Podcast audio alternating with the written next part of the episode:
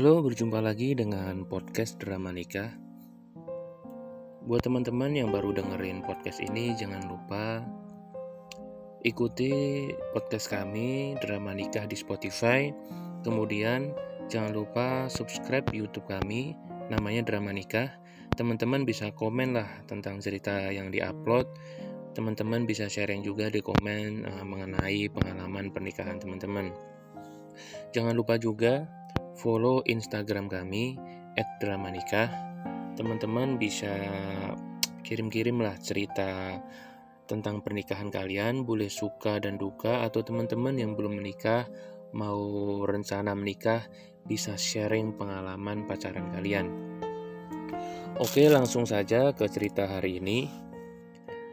Halo para pendengar podcast drama nikah, namaku sebut saja Asih. Aku tinggal di daerah Jawa Tengah.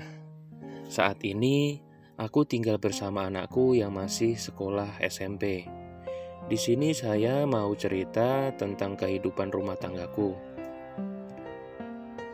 Sekitar lima tahun yang lalu, kami pernah mengalami kehidupan yang cukup nyaman ya, karena ada suami yang selalu menopang hidup kami.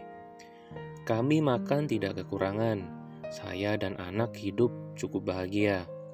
Kami kalau makan keluar walaupun di kaki lima bisa lah. Maklum, kami orang kampung kalau hari biasa makan di rumah, tetapi kalau makan di luar walaupun di kaki lima itu berbeda untuk kami.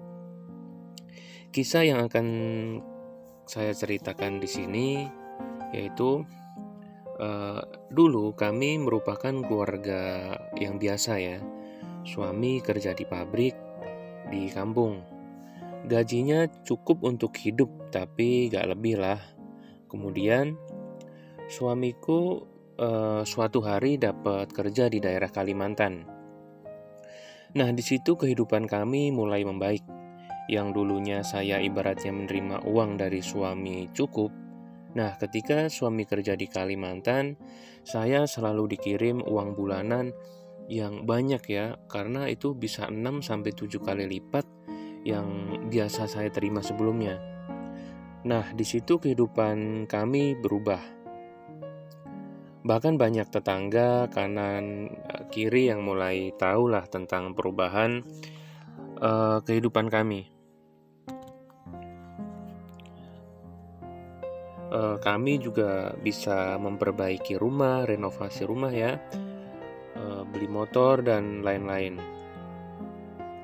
Meskipun suami kerja jauh, kami tetap rutin berkomunikasi. Kami selalu tidak lupa mendoakan uh, semoga kami sehat dan kami bisa apa ya ke depannya bisa suami saya itu bisa pulang dan kita bisa berkumpul lagi kita dan uangnya kalau udah terkumpul kan suami harapan saya kan pulang gitu. Di samping itu saya juga berharap uh, suami sempatin libur lah pulang walaupun sebentar. Walaupun sampai sekarang kenyataannya belum bisa pulang kampung. Biasanya saya sama suami akan teleponan kalau sudah malam ketika dia sudah pulang kerja. Kalau chatting mungkin gak sering ya, karena pasti dia balasnya lama. Maklum lah, dia kan sibuk kerja di sana.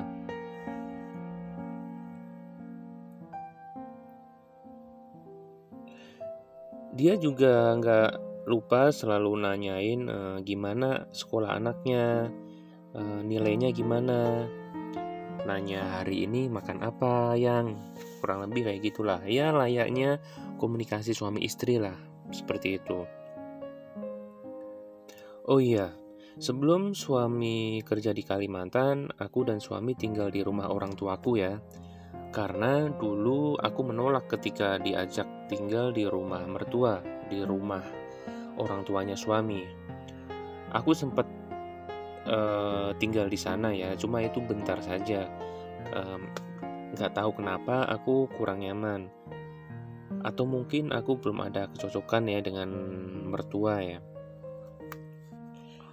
Atau mungkin belum bisa beradaptasi. Ya di sini tertulis seperti itu. Jadi karena hal itu maka suami tinggal di rumahku. Walaupun sebenarnya dia juga nggak nyaman ya tinggal di rumah ada ayah dan ibuku.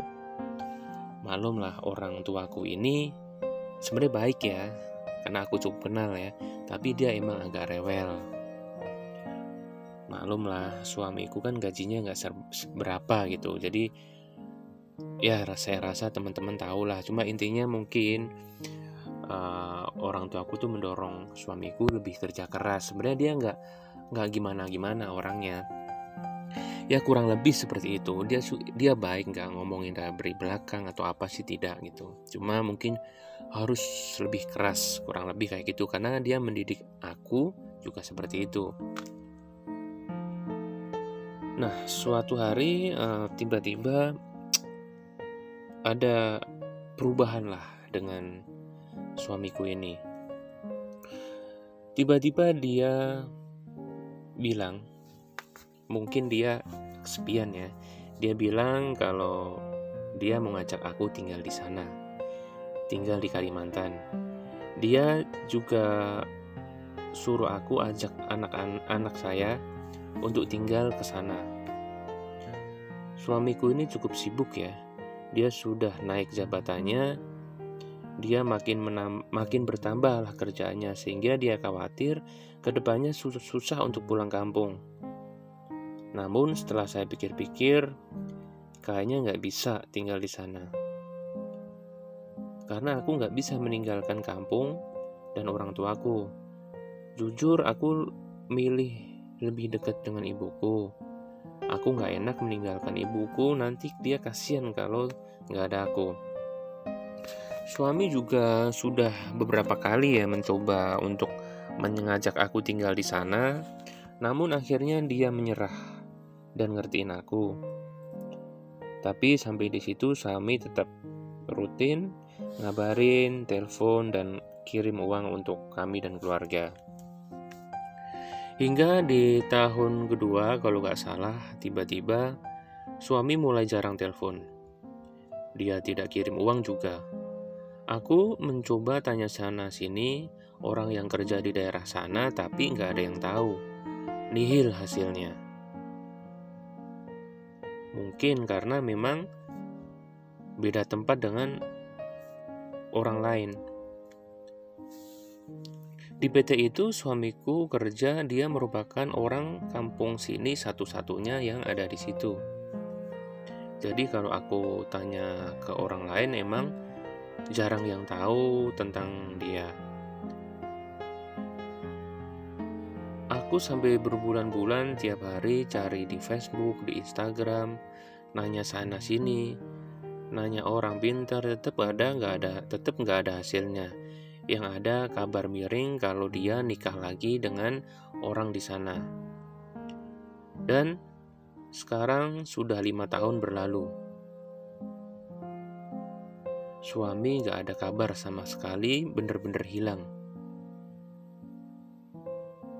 Tapi saya masih rutin tetap cari di sosial media, Facebook, Instagram, walaupun sama sekali gak ada jejaknya. Sekarang aku kerja di pabrik untuk menghidupi anakku, dan status kami saat ini belum pisah. Kadang ibuku suka ngomporin atau dia kalau dia sudah nikah lagi dengan perempuan di Kalimantan. Aku disuruh ceraikan dia sendiri, tapi aku masih bingung, gak yakin. Intinya sulit diutarakan lah, antara sedih, kehilangan, seperti itu. Yang paling sedih, banyak tetangga yang gosipin kalau aku ditinggal sama suamiku menikah dengan wanita lain. Seperti itulah kisah saya, semoga ada hikmahnya dan saya dapat petunjuk dari Allah. Terima kasih.